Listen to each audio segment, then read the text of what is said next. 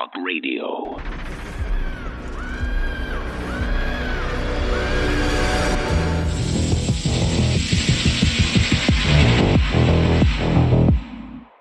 Rudolf Steiner, whose teachings led to anthroposophical medicine, biodynamic farming, and the Waldorf School, said that the heart is a seven sided regular form that sits in an imaginary box in the chest.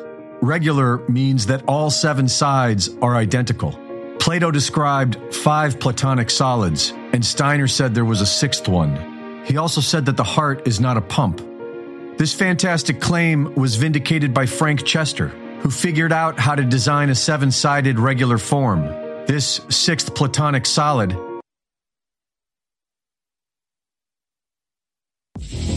two counter rotating vortices are formed. Recent scientific studies have shown that these two vortices facilitate the closing of the valves, and when the vortices don't form properly, blood clots will appear.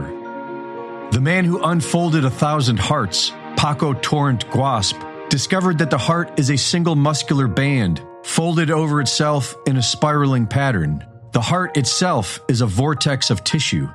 It is not a pump, it is a vortex machine. For centuries, it was believed that matter can only exist in three states, such as water, which can exist as liquid, ice, and vapor. Human cells are 70% water, but most of this water is not in any of these three states. We have recently learned that with water, there is a fourth state. This fourth state is called the plasma state, gel phase, exclusion zone, or structured water. And this is what pushes your blood through the entire cardiovascular system. Fueled by infrared energy from its environment, the water in our body becomes an electrical propulsion system. A certain percentage of the water in our body becomes structured water, and the rest remains normal liquid water, or bulk water. The structured water becomes negatively charged and forms the gelatinous outer walls of our capillaries, veins, and arteries. These negatively charged outer walls continuously propel the positively charged bulk water within, carrying the blood with it. This propulsion system will run indefinitely so long as it stays charged, and the way you charge it is with the Earth's electromagnetic field, infrared energy, and positive thought. The work of Dr. Masaru Emoto has scientifically demonstrated that water exposed to loving human words and thoughts is transformed into its natural hexagonal shape. It becomes structured at a molecular level based on our positive intention. This new model shows that it is the blood that pumps the heart, not the other way around. And in order to keep the flow strong and healthy, our best medicine is to connect to the earth, get sunlight, love ourselves, and love one another with physical touch. Victor Schauberger spent his life studying water and found that in the natural world, water will always create vortices along its path. Schauberger learned that this spiral action is what structures the water in nature, and that when subjected to modern man made water treatment, it loses its structure. Schauberger's work led him to believe that one could generate energy out of a vortex. He described it as an energy implosion, as opposed to an energy explosion. Dr. Tom Cowan, who has written about this in Human Heart, Cosmic Heart, has an interesting theory which may explain the saying, a heart of gold. Another recent discovery is that gold in its purest form does not appear to be gold at all under the right conditions, normal physical gold can be transformed into a fine white powder known as monatomic gold. This monatomic gold has been studied by multiple advanced laboratories, and it has very strange properties. It can be made to levitate and disappear. Monatomic gold is superconductive, and many would argue that this is what the alchemists were after. One of the ways of turning metallic gold into monatomic gold is by putting it through a high speed vortex. When this transformation occurs, there is a flash of light and a 44% loss in weight. Dr. Cowan believes that the trace amounts of gold in our blood is transformed into monatomic gold as it travels through the double vortices in the heart, creating the Find spark and of share life. this video at band.video, the mysterious human heart. We'll be right back. It's Thursday, December 28th, year of our Lord 2023. And you're listening to the American Journal with your host, Harrison Smith. Watch it live right now at band.video. I think it's time to blow this. Good morning, ladies and gentlemen. Welcome to the American Journal. I'm your host, Harrison Smith. Very glad to be here with you this morning for the live Thursday broadcast. I know we just started back up again with live shows yesterday but I will be gone tomorrow. Chase Geiser will be sitting in for me in place. So there will be a live show tomorrow. I just won't be here. So let's make the most out of this show. We're going to take your calls. We'll be joined by Joe Wakili in the third hour, host of Connect Those Dots podcast, friend of the show.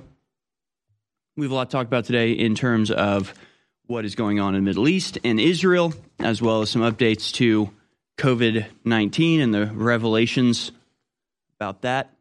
Also, the big, the big showdown of the Democratic factions is taking place. Who's going to win, the blacks or the Mexicans? We'll, we'll, we'll go live to the ringside seats. But no, New York and Chicago are both experiencing,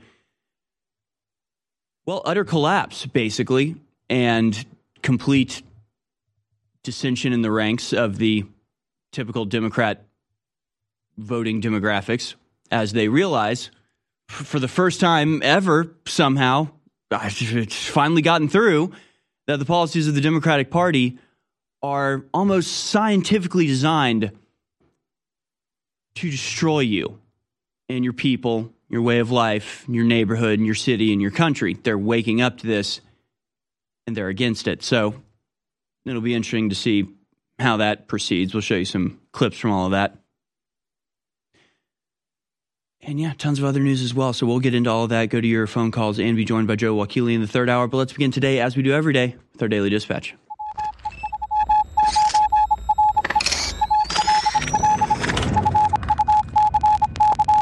All right, here it is, folks, your daily dispatch for Thursday, the 28th of December, 2023. Now, this story was going viral, top of the hot news articles on X.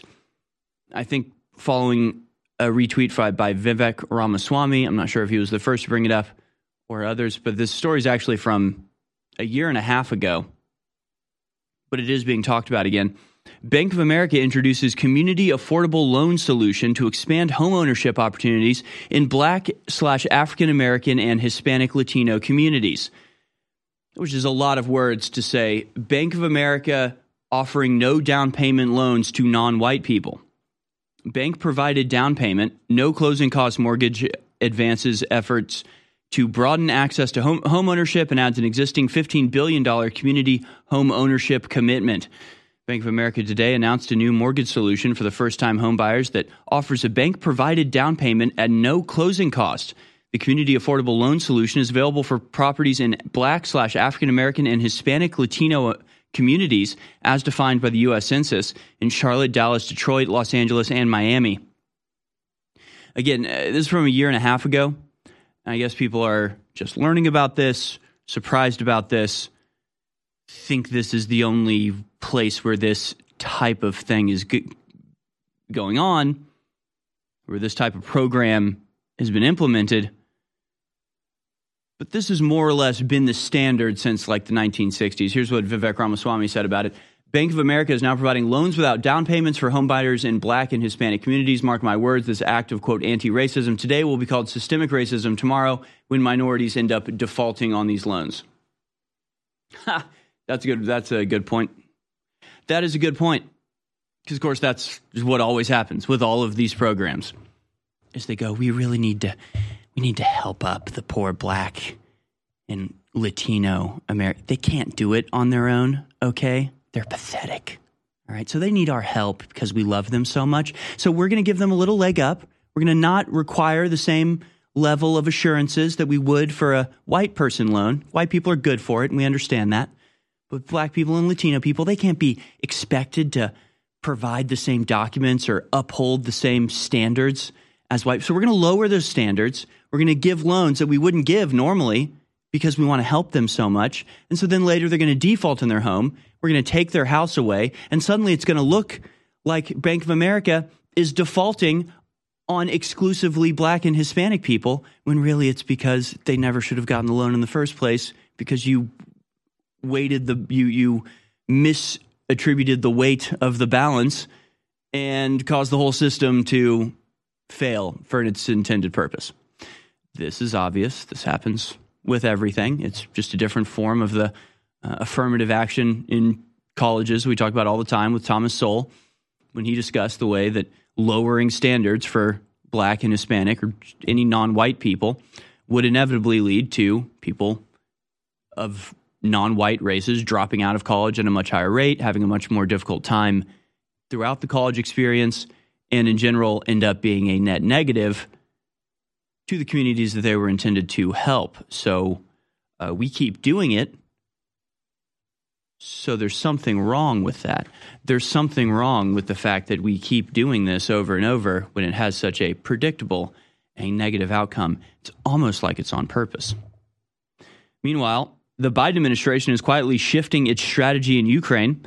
For two years, Biden and Zelensky have been focused on driving Russia from Ukraine. Now, Washington is discussing a move to a more defensive posture.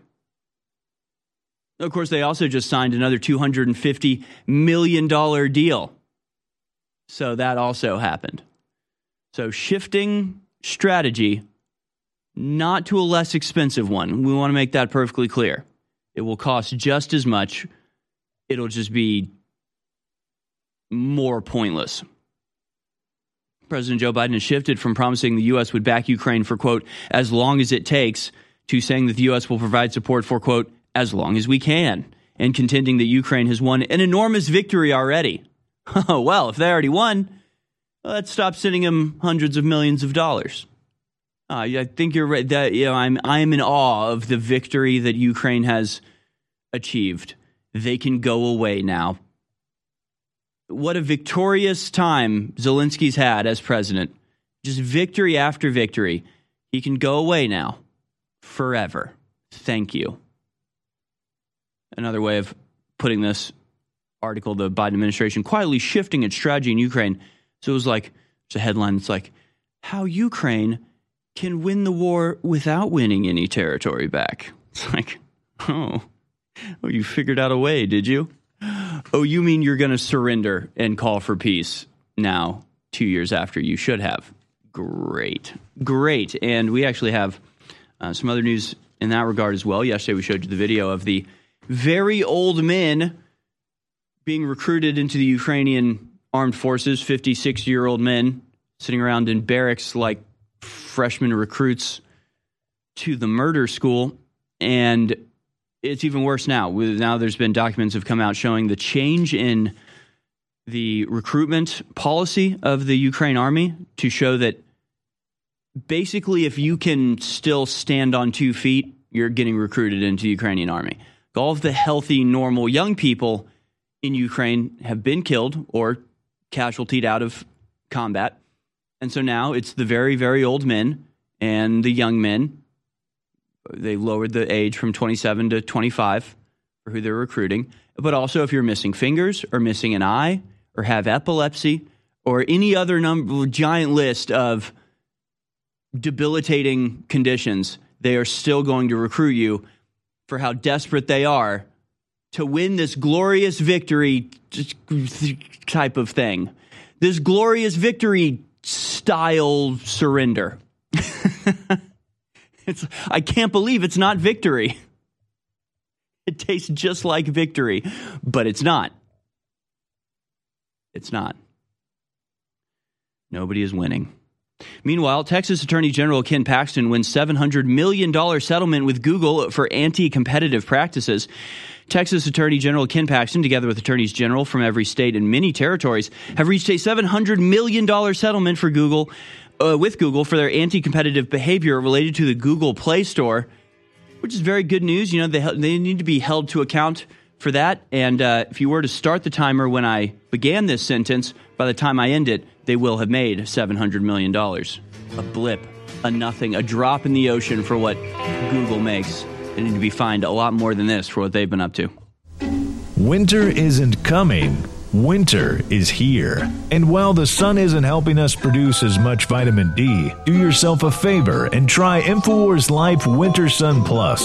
Winter Sun Plus is a powerful vitamin D based formula bringing you straight vitamin D3 free of toxic chemicals, allergens, preservatives, artificial colors, and GMOs. Our vitamin D3 formula supports the body's natural immune system, promotes calcium absorption for healthy bones and teeth, and helps sustain healthy tissue and systems of the body. In addition to the vitamin D, Winter Sun Plus includes vitamin K and E to enhance the formula and provide you with even more whole body support. And all these vitamins are presented in a way that is both delicious and easy to absorb.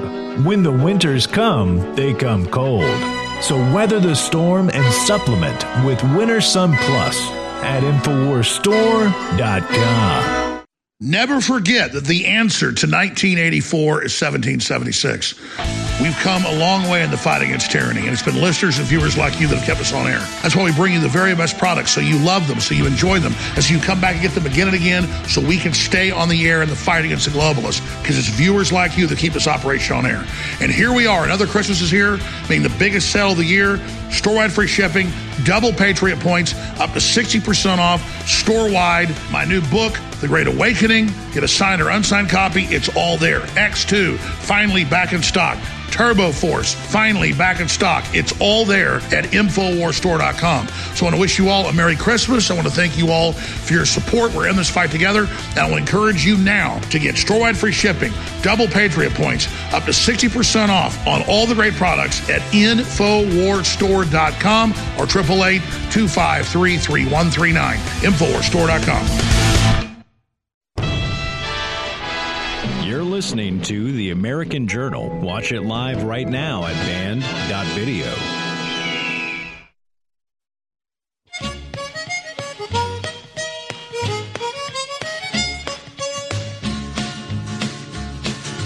Born on a mountaintop in Tennessee. Welcome back, ladies and gentlemen. Stayed in the land of the free, raised in the woods. So Just did to, you ever just to see finish up talking about Ukraine a little bit.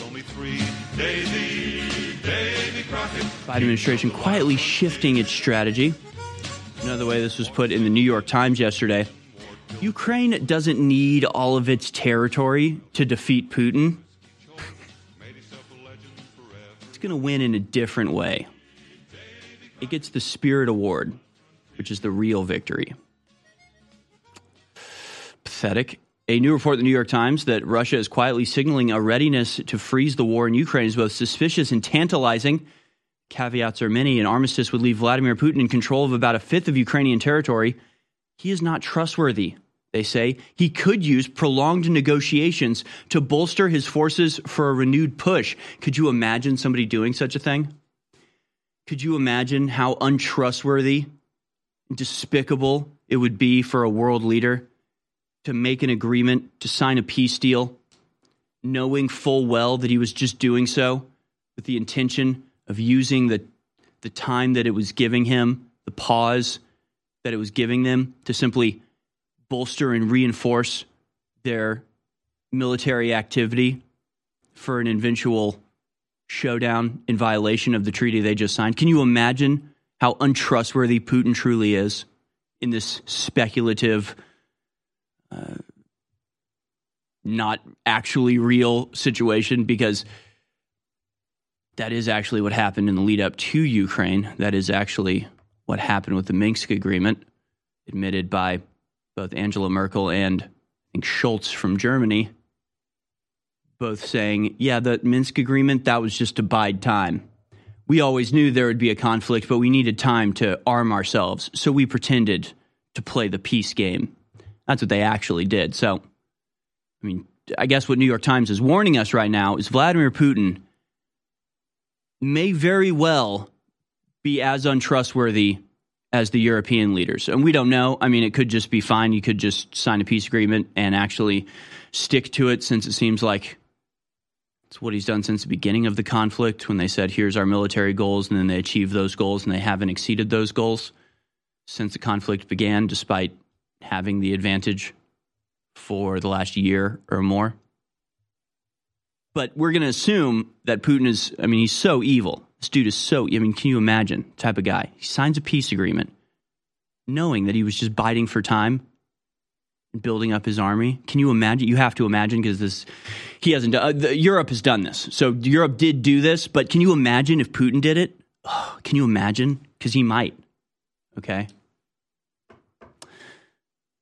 Sorry, I just I just want to make sure we understand fully how utterly baseless the claims of moral superiority our establishment from our media establishment, the New York Times, to our political establishment, the EU and NATO, truly groundless their moral superiority really is. But continuing, he could use prolonged negotiations to bolster his forces for a renewed push or lull Western lawmakers into cutting aid for Ukraine. He may be stalling in the hopes that Donald Trump, his preferred choice for president, will return to the White House and stiff Ukraine. Putin and Trump added again, the, the, the duo, the power couple. Just some people live in these lies, man. Some people just, it must be baffling. Just constantly spinning, spinning, spinning in a tornado of lies, each one building on the last. But it says if Putin turns out to be serious, Ukraine should not pass up an opportunity to end the bloodshed. Recovered territory is not the only measure of victory in this war. Yeah. Yeah, I guess so. I guess so. I guess you should stop sending hundreds of thousands of young Ukrainian men into a meat grinder for no discernible purpose or achievable military objectives. I guess you're right, New York Times. Gosh, why didn't I ever think of that? Hey, better late than never. I, I guess this is one of those better late than never things. Sure, we could have done this a year ago and uh, things would be exactly the same, but instead, we killed 150,000 Ukrainians in the meantime. And no, it's not actually stopping. Biden announces $250 million in military aid to Ukraine for the final package of 2023. Well, really squeaking one in there just at the finish line. Well, can't let the year go out without another quarter billion dollars to Ukraine.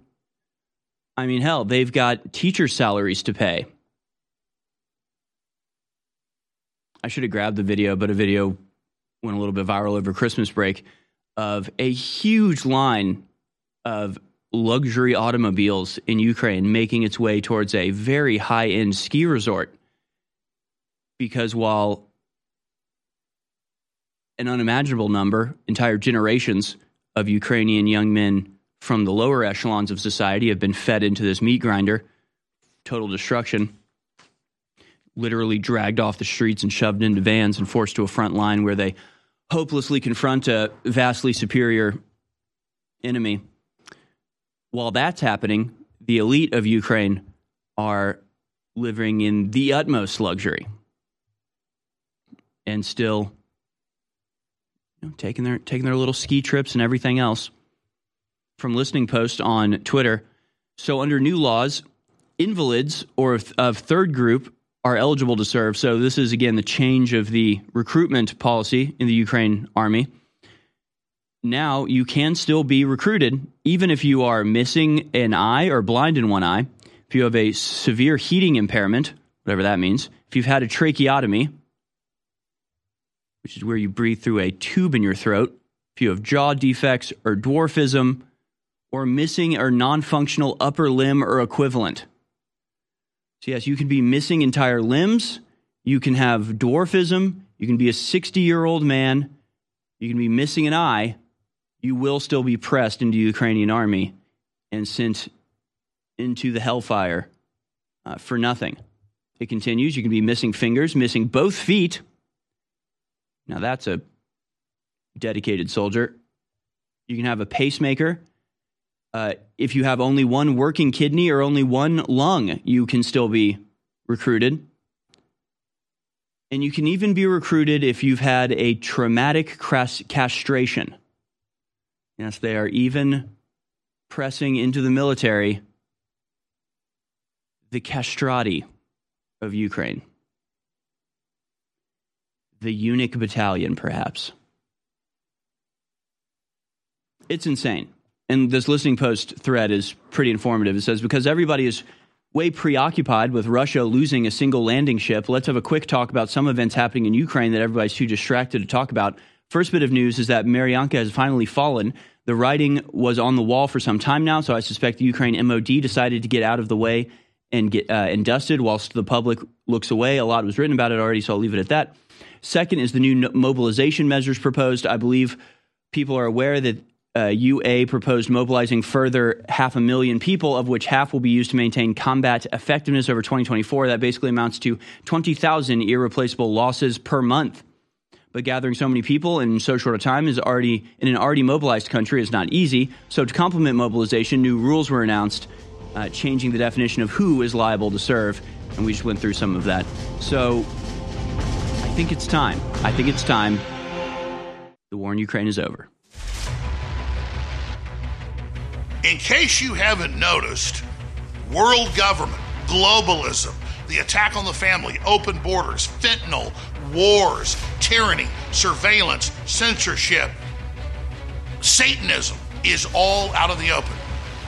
But finally, people are waking up and realizing the threat. And it's InfoWars the enemy recognizes is right at the tip of the spear. And that means you're the tip of the spear. And I'm asking all of you now more than ever to spread the word about the broadcast to pray for the broadcast, and to get great products at InfoWarsStore.com that will enrich and empower your life. X2 sold out for over a year. Back in stock, selling out, discounted. Shorewide free shipping, double Patriot points. Turbo Force, the strongest, most powerful nootropic out there. It is discounted, back in stock. InfoWarsStore.com. Get Turbo Force. Get all the great products at InfoWarsStore.com. And I thank you all for your support. God bless and good luck. Infowars.com is tomorrow's news today. You're listening to The American Journal with your host, Harrison Smith. Watch it live right now at band.video.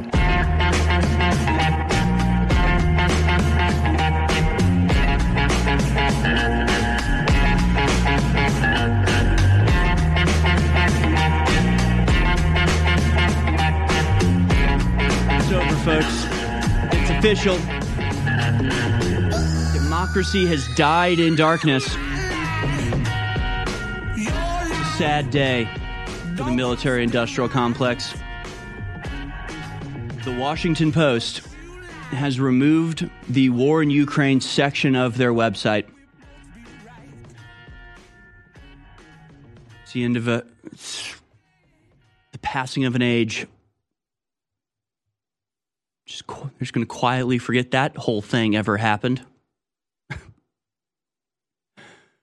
yeah, spent two hundred billion dollars, established a dictatorship under Zelensky, slaughtered hundreds of thousands Ukrainian men, forced the rest to flee to other countries, completely denuding Ukraine of literally entire generations of young people, while massively enriching the worst people in the world. And now that it didn't work out, it just it's just gone away. It's just gone now. It's away. Goodbye.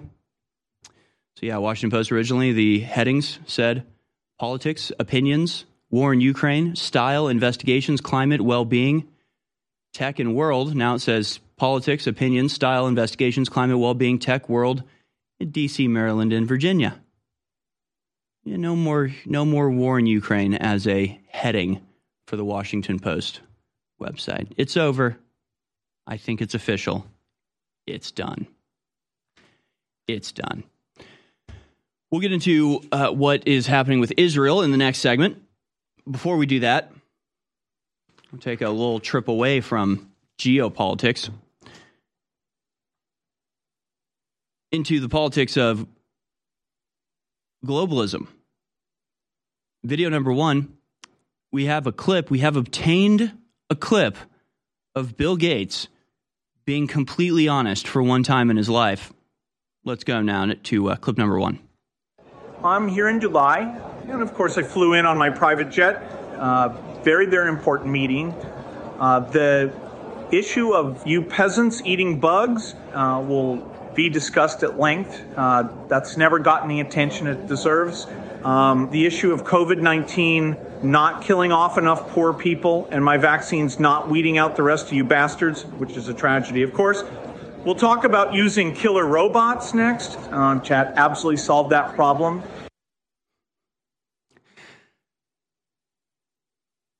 Isn't that an exciting uh, development? Yeah, so that was obviously a, uh, a meme video, AI voice replacement or something. Y'all know? Did it say who whose it was? So I can tell the radio. C3P meme. C3P meme. it's the it's the maker of that meme. But you understand that the, the robot threat's not an idle one. It's not a far off fantasy, sci fi, speculative type of thing anymore. It's very much here. It's very much being implemented. I don't know if you remember earlier this year, Oakland police requested a robot that could wield a shotgun. Y'all remember that? Just a just a just a humble request from our police officers. Hey, will you give us a robot that can kill a man? a shotgun, right? It's the only thing a shotgun's useful for. It's not speculative. It's not uh, far off. It is rapidly being deployed. And in fact, we have video of this from Houston, Texas. Clip number 11 in a, in a domestic usage situation, and perhaps a valid one. I'm not sure. Not sure what the conditions situation is surrounding this footage you're about to see. What I do know is I find it terrifying, and I'll try to describe it for our radio listeners. But clip number 11 is a police robot literally tearing a 18 wheeler cab apart like a tin can as it tries to get at the person inside. So I guess if you're a if you're a radio listener, try to imagine a literal 20 foot long metal dragon just eating its way through an 18 wheeler cab. Here's the video. Um, smoke, you know, Mhm. really turned that window green. I guess there's a driver in the 18 wheeler. they're really, uh, there's the point, uh, sheriff. throwing out the yeah, this, this has the ability to tear. Yeah. and rip, Yeah, yeah, it's um, got the any- ability to any- tear. anything really. I've seen it it's just it's I've a, seen a used on cars, articulating arm kind of like just a crane arm maybe a blanket of some sort. just reaching in and ripping the door apart like it's made out of parchment paper um, make a decision. like it's made out of tissue paper the smoke wasn't enough. i just you know it's going to be it's going to be exciting when you've got things like corporations deploying these without any governmental oversight isn't that going to be exciting it'll be so exciting when these machines are not being controlled at all by humans and thinking entirely for themselves and instructed to give uh, make decisions and follow orders without questioning. Yeah, we're the the robot takeover. It's like it's like right around the corner. It's not a coincidence, obviously, that we have the maturation of AI achieving or being very near to achieving AGI, artificial general intelligence, thinking for itself, having rational, logical reasoning capabilities on top of, you know, in addition to or as a elevated or evolved form of just repetition that AI is now. It's not a coincidence that both the physical and the mental or software capabilities of AI are simultaneously reaching new heights while they're implementing the global government, while they're building the control networks to make sure that these these AI systems and these physical robotic manifestations will all be controlled by. It's um yeah, yeah, sort of terrifying. Sort of a little bit terrifying. And I want to go now to uh, clip number four. I don't actually watch this, but this is Francis Collins admitting massive collateral damage from the botched COVID public health response. Let's watch. As a guy living inside the Beltway, feeling the sense of crisis, trying to decide what to do in some situation room in the White House with people who had data that was incomplete, we weren't really thinking about what that would mean uh, to Wilk and his family uh, in Minnesota, uh, a thousand miles away from where the virus was hitting so hard. We weren't really considering the consequences in communities that were not New York City or, or, or some other big city. The public health people, we talked about this earlier, and this is a really important point. If you're a public health person and you're trying to make a decision, you have this very narrow view of what the right decision is, and that is something that will save a life. Doesn't matter what else happens. So you attach infinite value uh, to stopping the disease and saving a life. You attach a zero value to whether this actually totally disrupts people's lives, ruins the economy, and has many kids kept out of school in a way that they never quite require collateral damage. So there, yeah, collateral damage. This is a public health mindset. And I think a lot of us involved in trying to make those recommendations had that mindset. And that was really unfortunate. It's another mistake we made. Okay. Yeah, we might have to revisit that clip. That was insane. That was maybe the most insane, insane admission I've ever heard essentially he was told like you destroyed our family's life. And he was like oh well you know at the time i didn't care. I didn't think about that. It was a mistake. Infowarstore.com we also have store-wide free shipping double patriot points.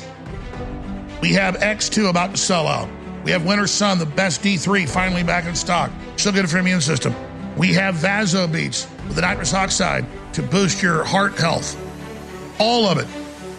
We have Turbo Force, the m- most powerful, high quality brain boost nootropic out there that's also good for you, unlike other brain boosters that aren't. Turbo Force discounted. Infowarstore.com. Get Turbo Force. Get Winter Sun. Get it all at InfoWarsStore.com. And I want to thank you all for keeping us on air over the years. You've seen that we've delivered together. You delivered supporting us. I've delivered not giving up. Praise God and pass the ammunition in the information war. Get a copy of my book, The Great Awakening. Signed or unsigned, InfoWarsStore.com. Take action. I'm a humble person, and I want to say that I'm just a man. But I'm not just a man. Just like you. No matter what color you are, whether you're a man or a woman, you were made by the creator of the universe who had a plan for you, who has a destiny for you. That's why the system hates you and fears you, and that's why they hate me. It's because the spirit I carry is one of justice and truth and courage and honor and will and love. My friends, the enemy's coming after me, not because I'm a loser, but because I'm a winner. They're coming after you, not because you're a bad person, because you're a good person, because you love God and God loves you. And so I signed up for this. I signed up for this fight. And I'm not a victim, I'm an overcomer. But I can't fight this fight without you. And That's why I want you always to remember that I appreciate you and I thank you because InfoWars is your fight. InfoWars is your baby. It's the thing you built. We did this together. So God bless you all. Let's keep fighting. You're listening to The American Journal. Watch it live right now at band.video.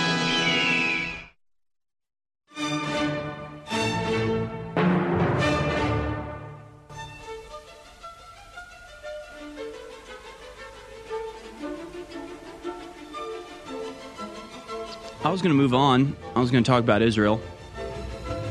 I knew I had that clip of uh, Francis Collins. Wanted to sh- throw to it since we had time there at the end of that last segment. I think we'll talk about Israel in the next hour because I think we need to talk about uh, what it is we just heard. I think we need to lay down some bitter truth for uh, Mr. Collins here. I'm sort of shocked by what I just heard. And I don't even know how to confront this with the gravity and the seriousness it deserves. Especially not in a way that doesn't require you, have a bunch of background knowledge. Okay, I guess this is the good thing about InfoWars is that I can just assume that our audience knows most of the truth already.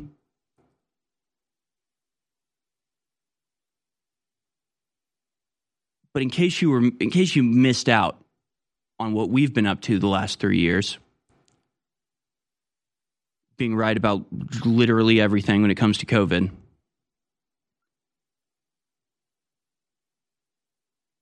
Francis Collins was just asked about COVID policies having a negative impact on people's lives. And he essentially said, We didn't even take into account how this would affect people outside of New York City and Washington, D.C. We didn't even think, it never even entered their mind, which is so bafflingly wrong. And it doesn't matter if you're the doctor for the nation or a doctor for an individual. And because he shrugs this off or he, he justifies this by saying, well, we were just so hyper focused on just whatever it takes to save lives, whatever it takes to stop the virus. Is that the way healthcare is ever done? Ever?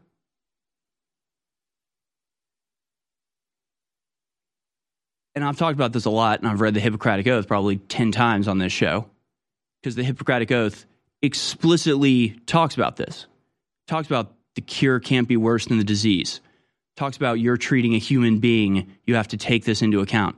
Talks about how the things that you do to defeat a sickness can't itself either cause more problems than the sickness calls, uh, causes, or, you know,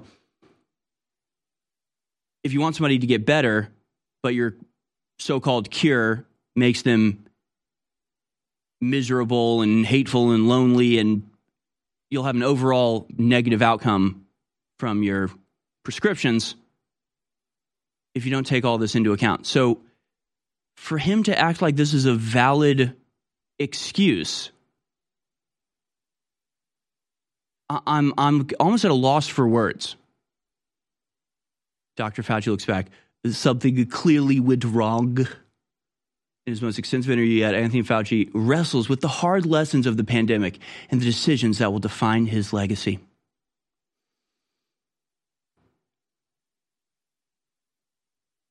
I, and I, I wish I, I, wish I'd seen this clip uh, beforehand. Maybe the crew can just be looking up articles because I know people that have been tuned in since the beginning of the pandemic it's just it's this idea that somehow nobody knew that shutting down all of the schools and locking all of the children in their rooms with the mask on their face nobody knew that was going to have negative outcomes? That's the argument they're going with?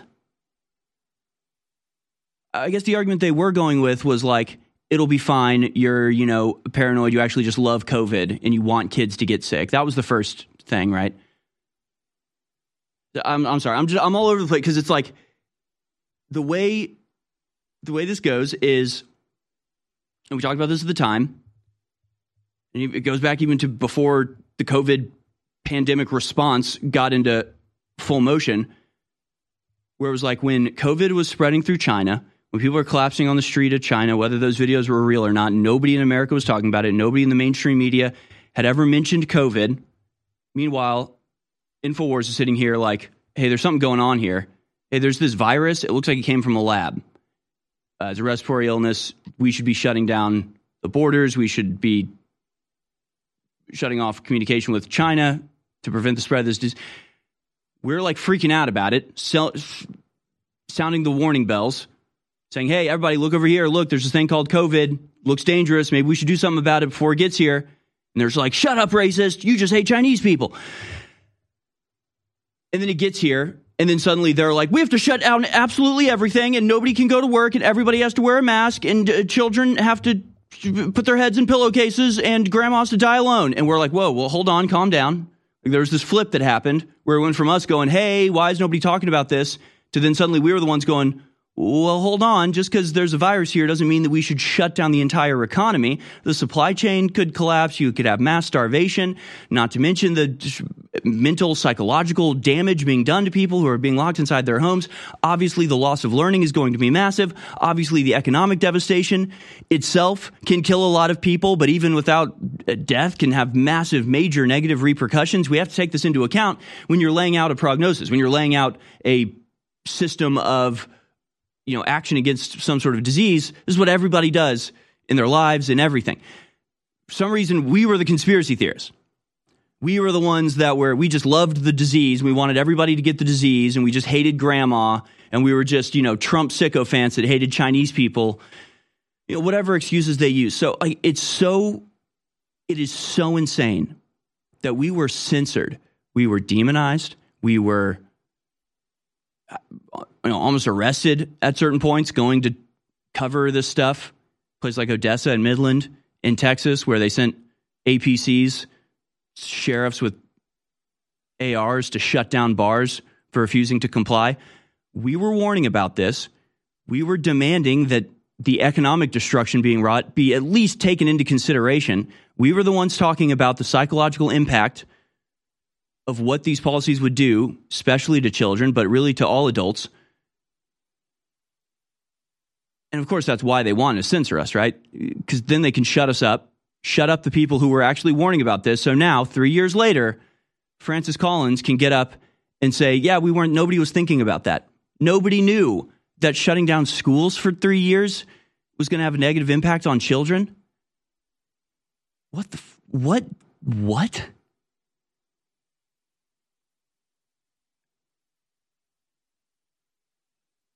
like honestly, I'm at a loss for it. Like he didn't even offer an excuse. He didn't even offer an excuse. He literally just said, "We didn't care." He just said that when it came to the massive damage, financial damage, economic damage, psychological damage, spiritual damage, right? His policies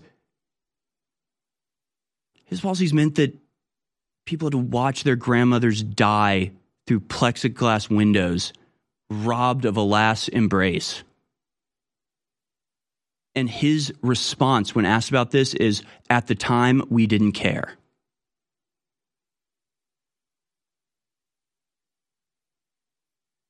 You know, it's almost like.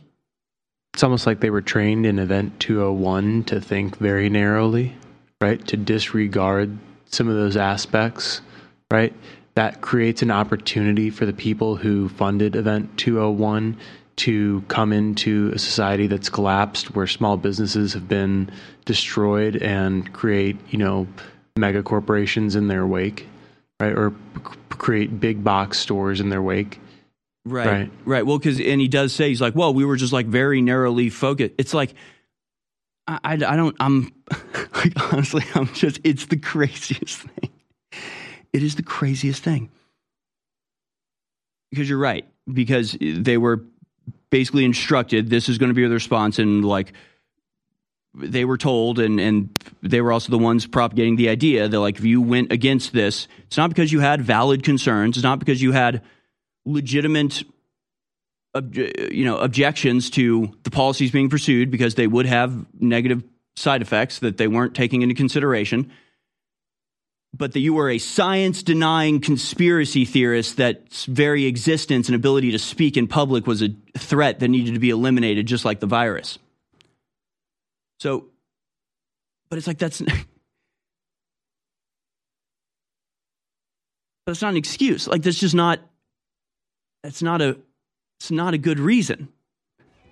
Like it would be one thing if he was like well you know we knew it would be you know we knew it would be damaging but we weighed it in the balance and we decided that you know people being unhappy for a little bit was better than them being dead and we had to make that decision but no what he just said was we didn't care about what happened outside of new york city Finally, after close to a year, in early November, where I'm cutting this ad, we finally got one of our flagship products back in stock Ultra 12, the highest quality vitamin B12 organic.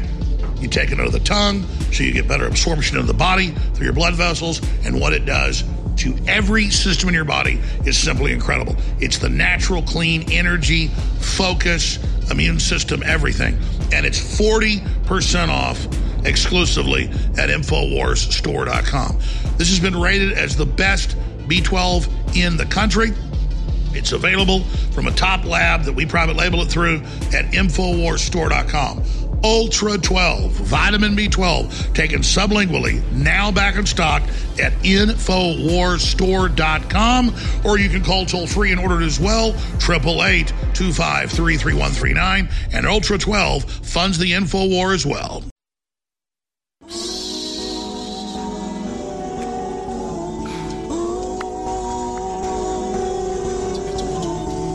Watching The American Journal with your host, Harrison Smith. Watch live right now at band.video. All right, welcome back, ladies and gentlemen. Uh, we're going to have to get back into. Yeah, we're just going to have to stick with it right now.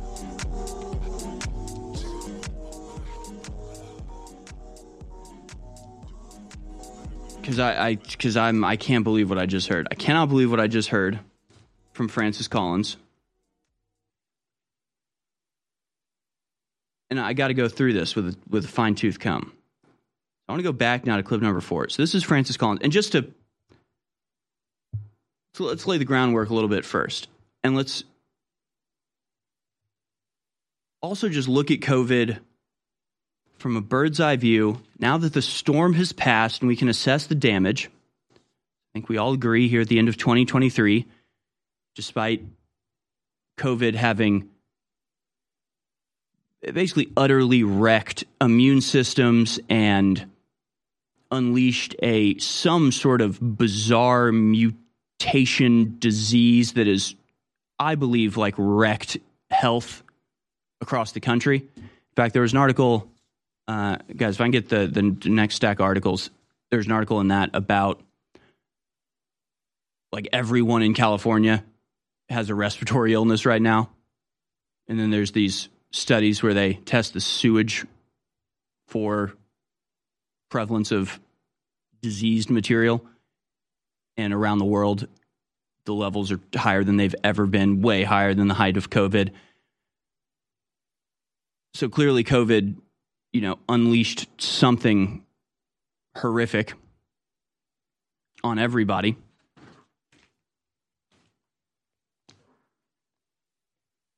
and let let's just thank you. Let's just uh, take this out of the realm of conspiracy, anything like that, and just just think about what we know for sure. What's absolutely certain, unquestionable, confirmed. We know that the vaccine doesn't work. It doesn't work so hard. The more v- vaccines you get, the more likely you are to get the virus. We know that the most likely scenario by far was that it came from a lab. We know that it was developed by EcoHealth Alliance in cooperation with Chinese scientists. We know that it was funded by DARPA. We know that EcoHealth Alliance lied to DARPA about the participation of Chinese scientists, as well as the safety standards in the lab that it was being developed in, in order to get the funding from DARPA. In order to create this virus, they had to lie because they knew what they were doing was unsafe and not in the national interest.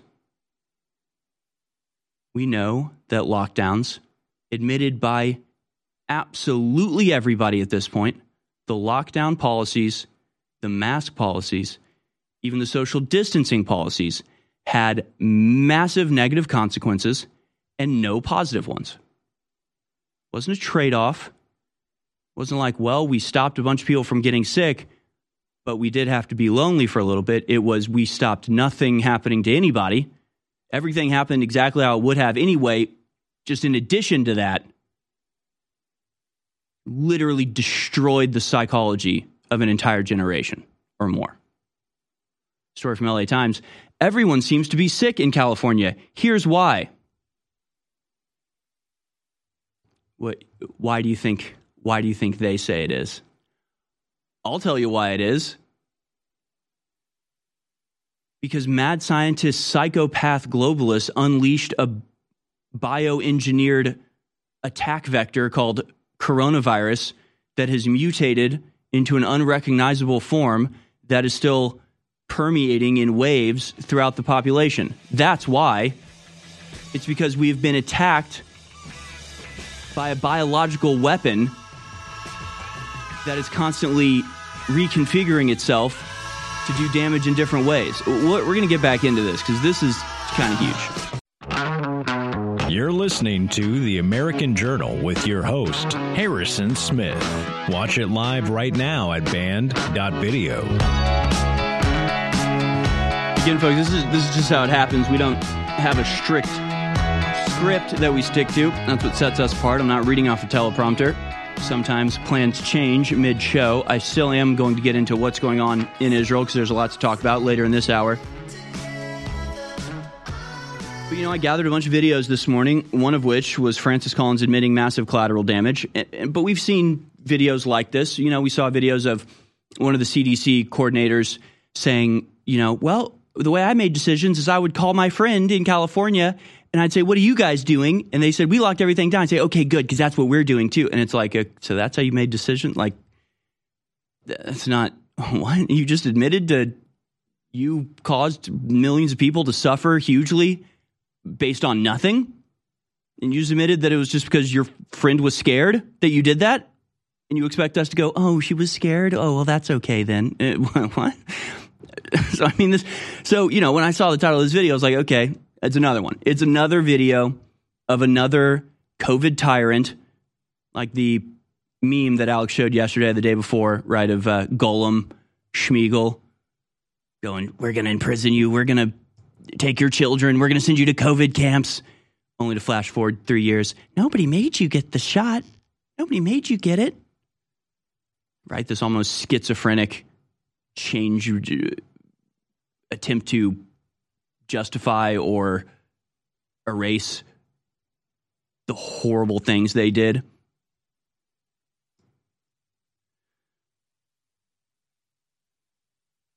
But then we watch this video,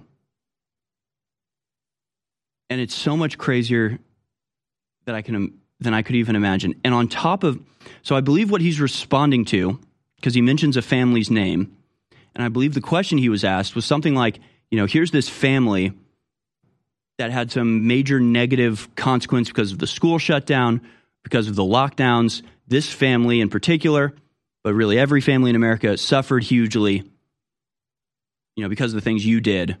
And then his response was basically to say, well, at the time we didn't care.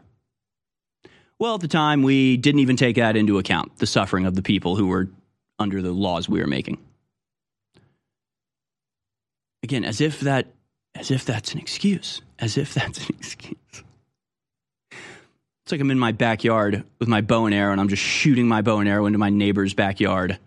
And they come running over and they're like, You hit my dog with your bow and arrow. It's like, Oh, well, at the time I was shooting that, I didn't care about what was in your yard. So I guess I'm I guess I'm good now, right? I guess that's I guess it's fine that I killed your dog because, you know, at the time I was shooting the arrow, I didn't care about your dog. Like, it, you see what I'm saying? Like, how baffling it is to even say that as a thing. Like, no, you don't understand. I don't care. I didn't care. I didn't care at the time. Now, I mean, I still don't really care, but certainly at the time, it wasn't even in my frame of reference uh, what the effects of my actions would have on the people that were subjected to them. So let's move on. So I guess let's move on. Let's forgive and forget because I'm an expert. So it's just, it is, it's such a crazy. So I want to go back to this video. Before we do, let's just revisit Mr. Collins's participation in the COVID pandemic scheme because it began long, long before COVID pandemic, COVID itself ever reared its ugly head. Long before the lockdowns and the school shutdowns and the masks and the social distancing and the grandmothers dying alone and the taking children away from their families and the putting masks on the newborns. It, long before any of that, Mr. Collins was uh, very much involved in COVID 19, as in, without Mr. Collins, there probably wouldn't be a COVID 19. And once again, for our InfoWars audience, you either know this, you remember it, or you will remember it as I bring it up. But to anybody out there that thinks that what we do here is in any way speculation or conspiracy theory, I'm going to read straight from Wikipedia. Okay. The most mainstream source you could pretty much imagine at this point. None of this is speculation. None of this is even remotely unconfirmed or baseless. I mean, this is what just actually happened, okay? So the person that we just heard say in response to when asked about the collateral damage, which that's the term they used, yeah, collateral damage. Like, yeah, your family, your children's well being, the last moments with your loved ones, collateral damage, unnecessary collateral damage for a ineffective damage in the first place. Right? It's, it's collateral damage in the sense that typically collateral damage would be like, you know, you try to bomb a, a Hamas guy and you end up collapsing an apartment building full of children. It's like, ah, but we were we were going for the Hamas guy and everybody else just got hurt. In this case, this is just like there is no there is no enemy. The enemy is somebody that you dropped off with us, and then you just killed everybody. Uh, sorry. Let's get it. Let's get into who Francis Collins is. Okay, let's lay the groundwork for who this mass murdering criminal is, and then we'll go back to his response when asked about how the policies he pursued to combat the virus he created had massive impact. We'll go back to that in a second. But let's just remind ourselves that on June 6th, 2017, President Donald Trump announced his selection of Collins to continue to serve as the NIH director. Francis Collins was the NIH director at this time. On the 19th of December 2017, Collins and the NIH lifted the Obama moratorium on gain of, func- gain of function research because it was, de- it was deemed to be, quote, important in helping us identify, understand, and develop strategies and effective countermeasures against rapidly evolving pathogens that pose a threat to public health. Yeah, how'd that work out? In October 2020, Collins criticized the Great Barrington's Declaration's, quote, focused protection herd immunity strategy, calling it a, quote, fringe component of epidemiology. This is not mainstream science. It's dangerous. It fits in the political views of certain parts of our confused political establishment. You know, doing the thing that they always do, which is that these people, Collins himself and others, are hyper politicized. The decisions they make are almost entirely guided by political considerations. And then when they receive opposition from things like the Great Barrington Declaration, which was apolitical and was in fact just a group of doctors and scientists expressing their scientific and medical opinion about what was going on, he dismisses that by saying they're just politically motivated. So he's the politically motivated one who is dismissing what they're saying out of political motivations. And the way he does it is by saying that they are politically motivated because they always project, and hypocrisy doesn't even doesn't even include what we're talking about here. This is something far beyond that. But he didn't just dismiss it as dangerous and political. In a private email to Fauci, Collins called the authors of the declaration friends epidemiologists and said, quote, there needs to be quick and devastating published takedown of its premises. Of its premise. The Wall Street Journal's editorial board accused Collins of, quote, working with the media to trash the Great Barrington Reef, uh, Great Barrington Declaration, and of shutting down the COVID debate. So he was the head of the NIH who removed the moratorium on creating gain of function research. He actually provided the grants to EcoHealth Alliance to study back coronaviruses, which is the experimentation that led to the COVID virus being created in the first place.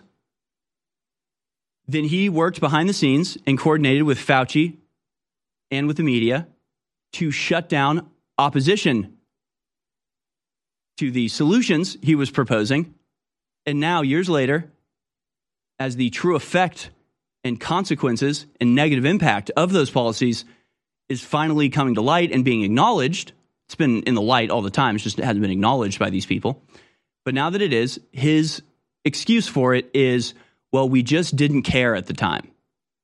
We just didn't give a damn at the time. So, again, in 2014, the NIH provided multi year grants to the EcoHealth Alliance, which studied bat coronaviruses, including genetically engineering bat coronaviruses, in collaboration with the Wuhan Institute of Virology. The grants were terminated in 2020 under the Donald Trump administration during Trump's feud with China over the origin of COVID 19. So he was head of NIH. He removed the moratorium on gain of function research. He funded the bat coronavirus research that at the Wuhan Institute. We'll be right back. What would you do if there was a tyrannical, totalitarian world government taking over whose plan was to kill 90% of the world population and they were already beginning to do it? You would rally against it, you would fight it. And that's what we're doing. This is the reality of 2023. I just want to thank listeners and viewers for your last year's support and want to encourage you now more than ever to spread the word about the broadcast, to pray for the broadcast, to take clips and share it from the broadcast, and to buy products that enrich your life at InfoWarsStore.com. We have the signed or unsigned copy of my new book, The Great Awakening, The Plan to Defeat the Globalist and Launch the Second Renaissance. Twice as long as my last book, incredibly powerful, signed or unsigned, InfoWarsStore.com. And we have X2 finally back in stock after over a year, InfoWarsStore.com. We have Turbo Force, 10 hour clean energy, back in stock, and a bunch of other great products as well. So please visit InfoWarsStore.com and do your Christmas shopping there. Fund the InfoWar and get great products all at the same time. In the early 1900s, certain companies were off gassing highly toxic fluoride gases into the atmosphere. The surrounding communities began to get sick. Laws were enacted to compel these corporations to install scrubbers to convert these gases into fluorosilicic acid, still highly toxic but containable. Now these companies had a stockpile of this poison, and there was no affordable way to dispose of it. Lucky for them, one of their major stockholders was also the Secretary of the Treasury, who was responsible for the Public Health Service at the time. And by 1950, the US government began buying this toxic, untreated industrial waste product and dumping it into our drinking water. Reputable studies show that it's causing various cancers and other disease. With the Alexa Pure Pro, you can have clean drinking water and a remedy to this madness.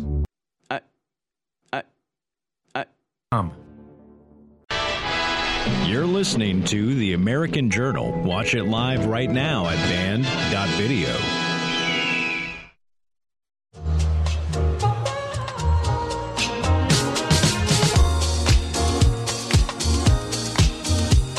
So Francis Collins was the NIH director who rolled back the ban on gain of function research. He was an NIH director when the NIH funded the coronavirus research in bats conducted along with the Wuhan Institute of Virology. I guarantee you he participated in Event 201 in some form or another. And he also coordinated with Anthony Fauci in the media to discredit and silence a large consortium of scientists and doctors who are very publicly and reasonably against the measures that are being pursued by these people, like lockdowns and mask wearing, despite the fact that they were proven to be right. We were proven to be right.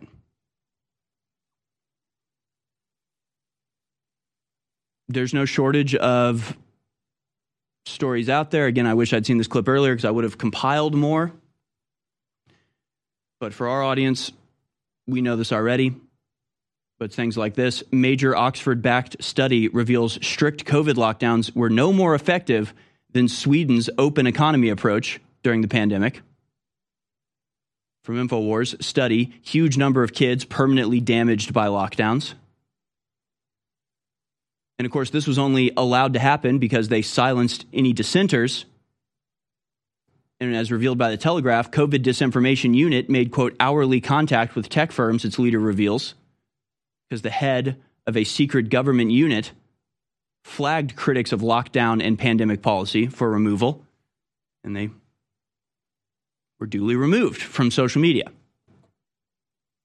So it's not that nobody knew that lockdown was going to have a negative impact. It's that the people who were saying it were physically silenced, were ostracized, were demonized, were criticized, despite being right the whole time. But because they were silenced, because the only argument that was being allowed in the mainstream and in the halls of power was one that was predetermined before the virus ever even got going during Event 201, was one of lockdown and shutdown and something that gave them all of the things they wanted anyway contact tracing, the vaccine mandate, the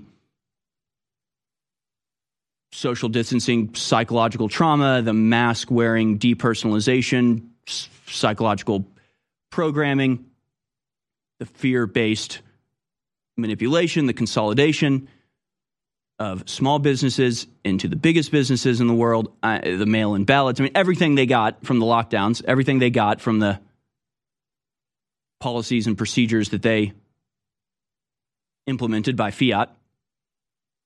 That was that was just the that was going to be the policy, and didn't matter if it was real, didn't matter if it wasn't. Anybody who spoke out against it was silenced, and so they were allowed to pursue that route more or less uncontested. And when asked about the negative consequences of this, he doesn't apologize.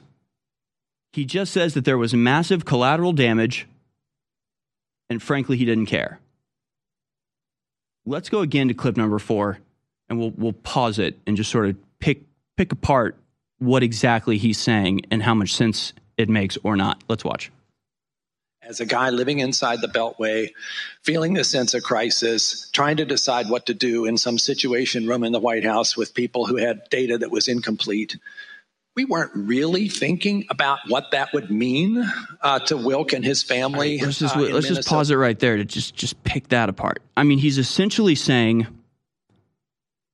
I mean, this is it's just what they do, right? It's just what they do. They are the ones creating the sense of panic. They are the ones who are pushing the fear porn.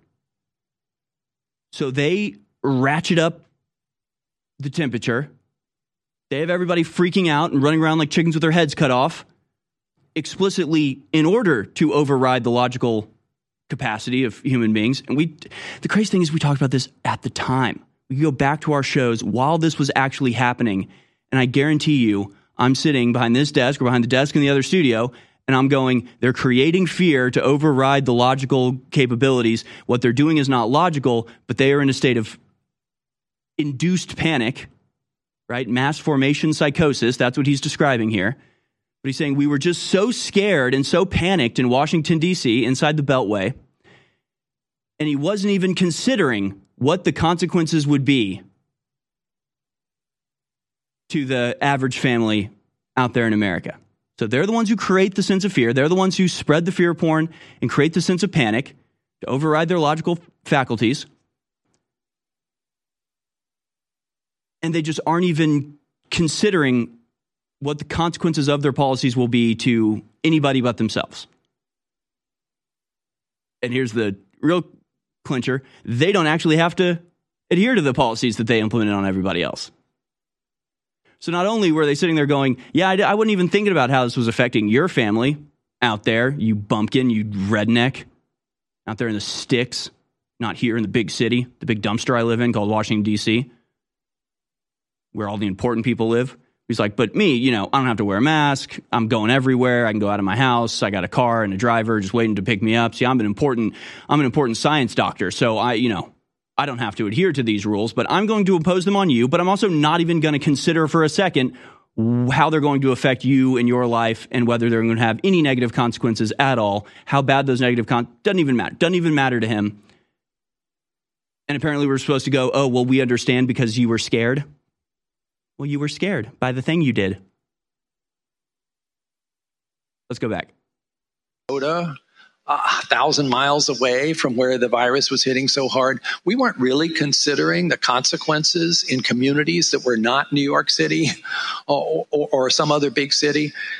The We public health people weren't even considering the about this consequences. and this is a really important point. If you're a public health person and you're trying to make a decision, you have this very narrow view of what the right decision is, and that is something that will save a life. So let's let's just let's pause Doesn't it. Let's matter. pause right there too. Let's pause right there too.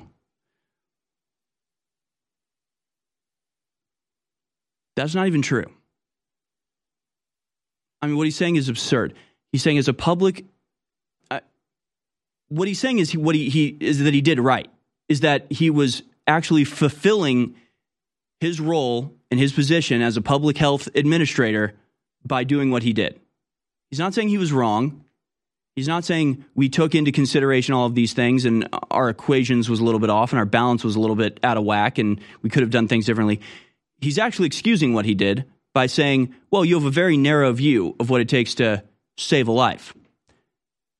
But does that include shutting down a supply chain, which will lead to starvation and actually destroy a bunch more lives? Like, even if it's just about saving lives, what they did was not effective in saving lives it probably destroyed a great number more. It probably destroyed immune systems by separating people and keeping them alone and isolated and terrified of human contact. So their immune system stopped being introduced in small, manageable doses to outside contaminants. I mean, you think he doesn't get like this guy's this guy's the head of the NIH and he couldn't figure this out? I'm some dude that didn't go to college in Texas, and yet I could figure this out, and yet I can think about this and actually attribute things like the Hippocratic Oath, which spells all this out perfectly, and he couldn't. Infowarstore.com. We also have store-wide free shipping, double Patriot points. We have X2 about to sell out. We have Winter Sun, the best D3, finally back in stock. Still good for your immune system. We have VasoBeets with the nitrous oxide to boost your heart health. All of it. We have Turbo Force, the m- most powerful, high quality brain boost nootropic out there that's also good for you, unlike other brain boosters that aren't. Turbo Force discounted. Infowarstore.com. Get Turbo Force. Get Winter Sun.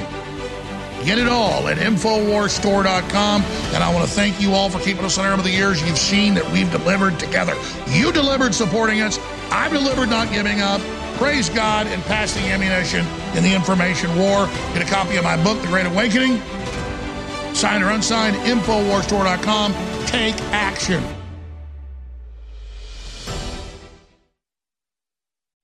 Infowars.com is tomorrow's news today.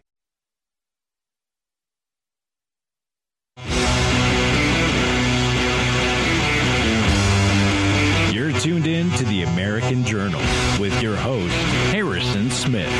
Watch it live right now at band.video. All right, welcome back, ladies and gentlemen. I won't spend too much more time on this uh, Francis Collins things. I'll, I'll just say in closing thing that, that just shows everything for the lie that it is is the Great Barrington Declaration. The Great Barrington Declaration. It's a bunch of scientists and epidemiologists getting together and laying out very clearly, very scientifically valid terms, what would be a preferable method of combating COVID 19 while taking into account the various side effects and un- unintended consequences of things like lockdown. And Francis Collins himself wrote an email to Anthony Fauci about coordinating with media to rapidly shut down those warnings. So again, just to take my my metaphor here to show you how ridiculous it all is. If I'm if I'm sitting there shooting my bow and arrow into my neighbor's backyard, it's not an excuse to then if I hit his dog, he comes over and yells at me. And my it's not an excuse for me to say, well, I just I wasn't even thinking about that actually. So thank you for your time, you know. So I can't really be blamed. I wasn't thinking about the consequences of my actions and how it would affect other people. I was thinking about me and how much fun I was having. Well, it's not it's not an excuse in the slightest, so that's ridiculous in the first place. But then on top of that, it's like I'm shooting arrows into my neighbor's backyard. My neighbor comes running over and goes, "Hey, my dog's back there. Stop shooting arrows." And I shoot that guy, and then keep shooting arrows. And then later, when they come and say, "Hey, you shot our dog with an arrow," I go, "Oh, I, I had no, I had no way of knowing." It's like, well, you shot the guy who was telling you. They silenced the people warning about this. So then to later say, "Well, we just weren't thinking about it." No, you did this on purpose. No, you knew exactly what the objections were to your policies. You knew exactly how damaging they would be. You went out of your way and you coordinated with big tech and you coordinated with media to silence the people that were pointing out what hugely damaging effects your policies would have because you wanted to do them anyway. Unbelievable. Unbelievable this man is still walking around and free. Him and Anthony Fauci and Deborah Birx and Eco Health Alliance, Peter Daszak,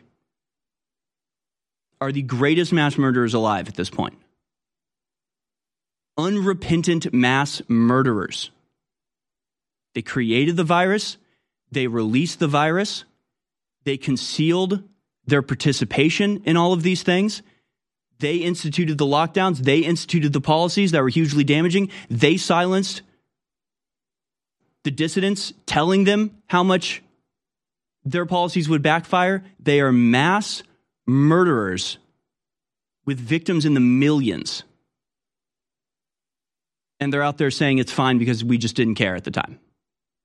Unbelievable. But it also highlights how important it is to have an outlet like InfoWars because we actually can point out when we were on air, the time that these decisions were being made, and show that somehow we, literally all of us, me, Joe, and Alex, everybody else at InfoWars, like we're just regular people, no expertise, no position at the top of national healthcare bureaucracies like the NIH, the NIAID. Somehow we knew the negative impacts it would have. Somehow we were able to determine the truth about the situation and they couldn't. Now, if we had been fully silenced, if we'd been censored, if we'd been unable to air and, and spread to a wide audience the things that we knew, then they could point back and say, nobody knew. We were all working off the same information. We all got it wrong. The fact that we are here proves otherwise. The fact that we were there saying it at the time proves that what they were doing, they were doing knowingly. Proves that what they did, they did in full knowledge and awareness of how bad the consequences would be, which makes them not just murderers, but premeditated murderers. So, this is the value of InfoWars. This is the point of our existence to provide the counter narrative, to establish as a matter of historical record the reality behind these people's decisions, how they were made, why they were made, and what the consequences of those policies were.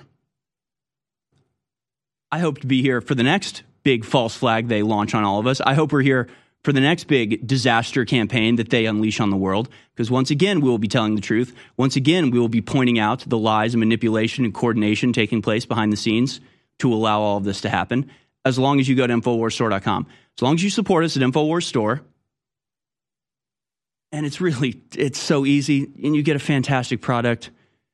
And I know I've, I've said it before. One of my favorite podcasts ever is Hardcore History. And they always say at the end of that, you know, they'll do these four hour podcasts and they'll say, you know, if this was worth a buck, we'd appreciate it. If, you know, if this four hours of entertainment was worth one dollar, one of your dollars, we would it would really actually go a long way towards helping us. So if InfoWars' is steadfast commitment to the truth, steadfast commitment to telling the truth about what's going on, regardless of what they call us, regardless of the attacks that they levy against us, if our 10 hours plus a day of free content, band.video, and all of the great content there, all of the incredible reports with tens of millions of views, if that's worth just a buck or two, go to InfoWarsStore.com. Donate a buck or two. Donate five bucks. Get a product. We aren't even asking you to donate. That's the thing. All of this is free. We're just doing this for you for free. We're happy to. We have to. We are compelled to by our spirit. So we'll keep doing this as long as we possibly can. All that we ask is that if this is a valuable service that you find you know, that you think should be around to provide the contradictive narrative to uh, what's being spread from on high, please go to InfoWarsStore.com today. Purchase product. If you're not into supplements or you have your own supplement brand that you prefer, I say try us out. I think you'll be pleasantly surprised, but you can always just donate and then it's just straight cash injection. And obviously, it just goes directly into this incredible crew, which is inexplicably talented and hardworking. Everybody behind the scenes that's keeping everything running, keeping the engine oiled and in operation. Please go to InfoWarsStore.com because without us, it's nothing but these despicable liars, mass murdering scum with the microphone. Make sure there's somebody out there with a microphone that doesn't want to kill you and isn't engaged in a campaign of genocide against you. Can you do that for us, please? Go to InfoWarsStore.com. And if what we do here, 10 hours a day, it's just worth a dollar or two. And we, we know how hard it is to make ends meet these days. So, you know, I understand if you can't, but honestly, if, if enough people just, you know, make coffee at home instead of getting Starbucks and just send the $4 you save to InfoWars, I mean, if enough people do that, we'd never have to ask for a contribution again, and we would just continue to do what we will always do as long as we are in, op- in operation, which is stand up against these, again, just in, inexpressibly diabolical people at the top. We're just doing it right out in the open. Again, none of this is speculation. None of it has to be conspiracy theory. It's all just conspiracy. It's all just happening right out in front of you. And we'll continue to expose it. We'll continue to talk about it. We'll continue to sacrifice our reputation and social standing in an effort to rescue humanity from the grips of these just demons, just outright demons. We're going to get into Israel in the next segment. We'll be joined by Joe Wakili in the third hour from Connect Those Dots. Also, have a very special video to go to in the first five minutes of the next hour. But stay tuned because we're going to get into what's going on in Israel in the next segment. Try to do it all in one segment, wrap up where we are, uh, where things are headed, the latest developments with the Houthis, latest developments with the uh, Hamas hostage negotiations, and more. Stay tuned for that. The eugenicists over 100 years ago were very public about their plans. They financed major universities, they ran full page stories and advertisements pushing their propaganda in the New York Times, other major newspapers, that the family as we know it is a bad thing and must be ended. And the first step in that is getting women out of the household and teaching women that cooking dinner and taking care of your sons and daughters and husbands is a bad thing. And I was just sitting here tonight making dinner for my daughter, my four and a half year old daughter. My wife makes dinner a lot of times, but I like to make it as well. I love to make breakfast. And literally, it's the funnest thing on earth to make food for your family and be nurturative and then all sit down together and have that communal event. And that's what the system is attacking and bombarding is our normal biological actions and coming together. They really are sick, evil, scientific cult of filth that want to domesticate us and turn us into lab rats. We cannot let this continue. Please do not forget that my book has gone number one on a bunch of the different subcharts. The Great Awakening, Part Two of the Great Reset, twice as long. The Plan to Defeat the Globalists, Launch the Next Great Renaissance. But if you want to get destroyed free shipping, double Patriot points, Turbo Force, the best nootropic, 10 hour clean energy booster. It, it, it's the highest quality ingredients. It's amazing.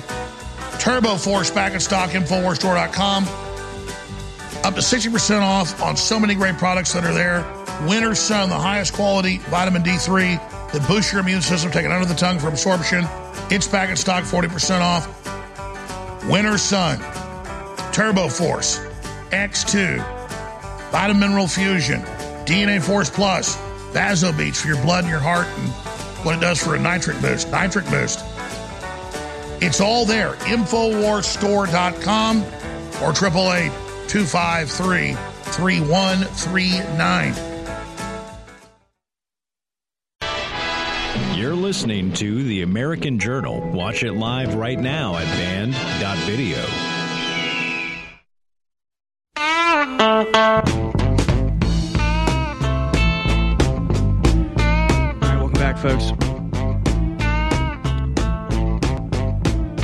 Israel is continuing its campaign of eradication in Gaza. I have a lot of videos I can show you of just just horrible things of the IDF just just being awful.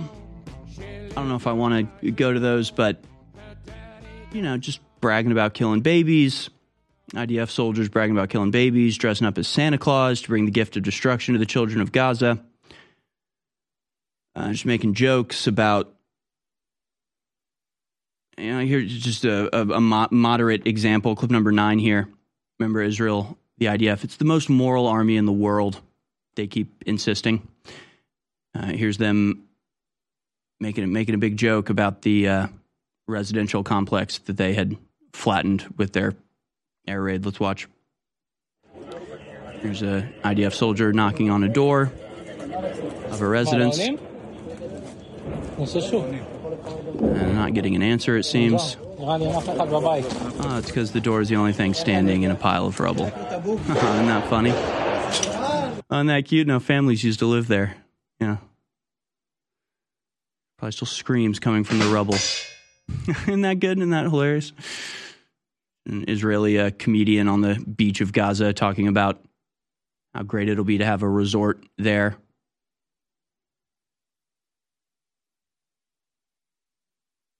It's really despicable. I don't even think we need to. Uh, I want you to go to this one. This, this has been going viral uh, recently. Clip number eight: Israeli soldier bragging about killing Palestinian babies and children. Watch that. We are looking for babies, but there is no babies left. What babies? Say that again. Ah? Say it again. No, maybe I kill a girl. She was twelve, but I'm looking for a baby. And he killed a 12 year old girl, but he was looking for babies, but they'd already killed all of them. It's very, very funny stuff, of course.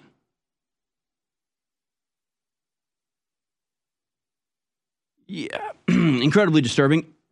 Just absolutely monumentally, just sickening, sickening stuff. But hey, hey, if it makes them happy, right? Israeli tanks advance deep into Gaza town after strikes cause new mass exodus. UN says 150,000 forced to flee central area in the latest exodus. Deadly strikes near hospital in the heart of Khan Yunis. Israeli tanks advanced deep into a town in the central Gaza Strip on Thursday after days of relentless bombardment that forced tens of thousands of already displaced Palestinian families to flee in a new exodus.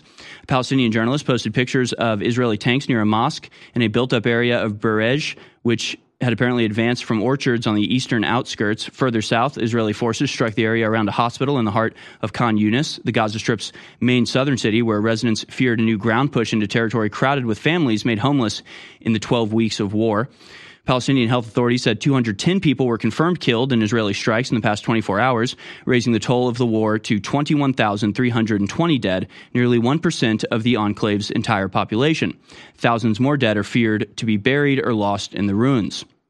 So, yes, the official count is now over 21,000, but that doesn't include thousands of people uh, buried or lost in the ruins uh, but simply listed as missing now. Israel has escalated its ground war in Gaza sharply since just before Christmas, despite public pleas from its closest ally, the United States, to scale the campaign down in the closing weeks of the year. And of course, we talked about that too. We had uh, Jake Sullivan and Lloyd Austin both traveling to Israel ostensibly to demand that they chill out a little bit, just try a little bit harder not to kill all of the civilians.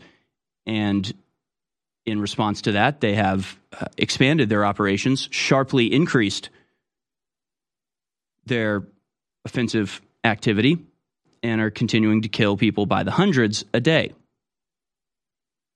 The main focus of fighting now is in the central areas south of the wetlands that bisects the Gaza Strip, where Israeli forces have ordered civilians out over the past several days, as their tanks advanced, tens of thousands of people fleeing the large Nuseirat, Bureij, and Maghazi districts were heading south or west on Thursday into already overwhelmed city of Deir Balah, Deir al-Balah, along the Mediterranean coast, coast, crowding into hastily built camps of makeshift tents.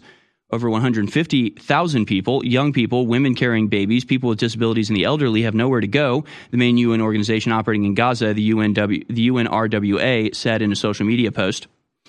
Uh, and so, yeah, the uh, expulsion is continuing.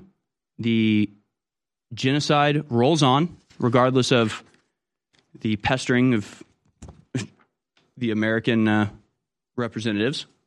And as a result of this, all the people that typically would be considered off limits or it would be a, a war crime to attack uh, are being attacked with impunity. As Jake Shields reports on Twitter in response to a Sarah Wilkinson tweet, Sarah Wilkinson says the Israelis have killed at least 300 health professionals since the 7th of October, more than in all of the conflicts in the world combined since 2016. More people, more health professionals, doctors, nurses, people like that, killed in the bombing of Gaza since the 7th of October than in all of the conflicts in all of the world since 2016. Jake Shields says they've killed more healthcare workers than any other modern war. They've killed more journalists than any other war, more ki- children than any modern world war, uh, war. They killed more UN workers than any modern war, and they want us to believe they're targeting Hamas. Censored Man has another way of uh, framing this. Will Israel receive the same treatment as Russia? Russia's war with Ukraine has been going on for nearly two years at this point.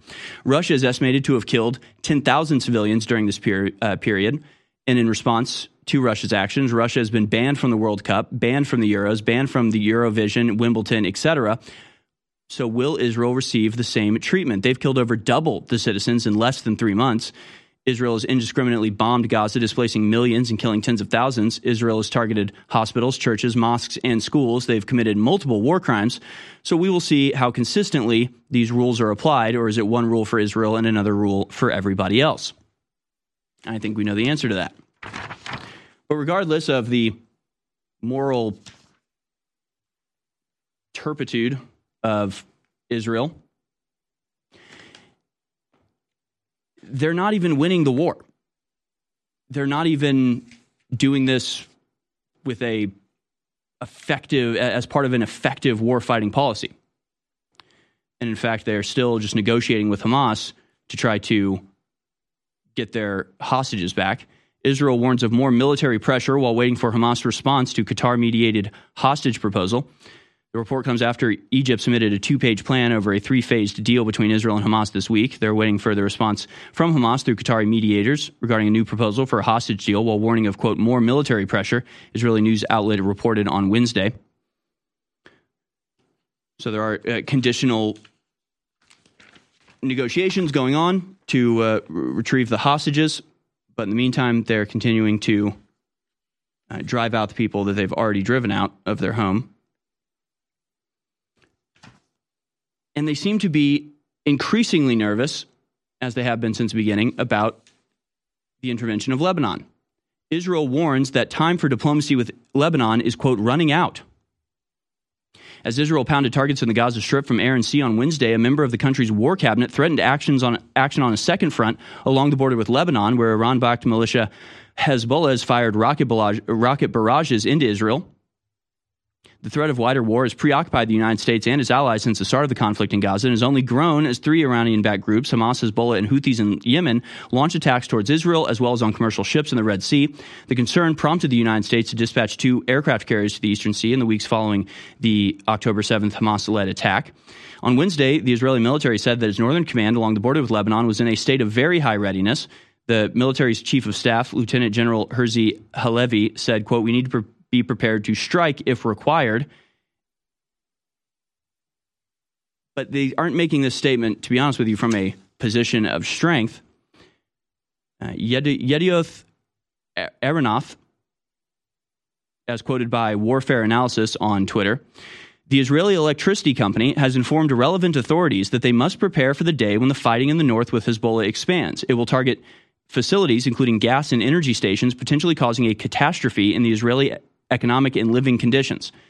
And we laid this out for you very early on in the conflict, but again, uh, when uh, John called in last week talking about the fact that within the range of Hezbollah is basically the entire civilian infrastructure of northern Lebanon, uh, northern Israel, rather, and that it would come under attack if things didn't change in a positive direction. Uh, meanwhile, the Houthis seem extremely confident in their ability to stop all unwanted traffic through the Red Sea. They are saying, hey, look, if you're not with Israel, you can get through the Red Sea easy. There's plenty of ships passing through every day, just not the ones that we don't want to pass through. And troublingly, according to French intelligence, Saudi Israel agreement against Yemen is being finalized, bringing Saudi Arabia into the coalition that America is establishing to fight against the Yemenis. Of course, the Yemenis and the Houthis said that if Saudi Arabia were to get involved, they would attack the Saudi Arabian oil fields that are within range of their missiles, which would cause a complete global shutdown of the energy market and massive consequences. What would you do if there was a tyrannical, totalitarian world government taking over whose plan was to kill 90% of the world population and they were already beginning to do it? You would rally against it, you would fight it. And that's what we're doing. This is the reality of 2023. I just want to thank listeners and viewers for your last year's support and want to encourage you now more than ever to spread the word about the broadcast, to pray for the broadcast, to take clips and share it from the broadcast, and to buy products that enrich your life at InfoWarsStore.com. We have the signed or unsigned copy of my new book, The Great Awakening, The Plan to Defeat the Globalist and Launch the Second Renaissance. Twice as long as my last book, incredibly powerful, signed or unsigned, InfoWarsStore.com. And we have X2 finally back in stock after over a year. Infowarsstore.com. We have Turbo Force, 10 hour clean energy, back in stock, and a bunch of other great products as well. So please visit Infowarsstore.com and do your Christmas shopping there. Fund the InfoWar and get great products all at the same time.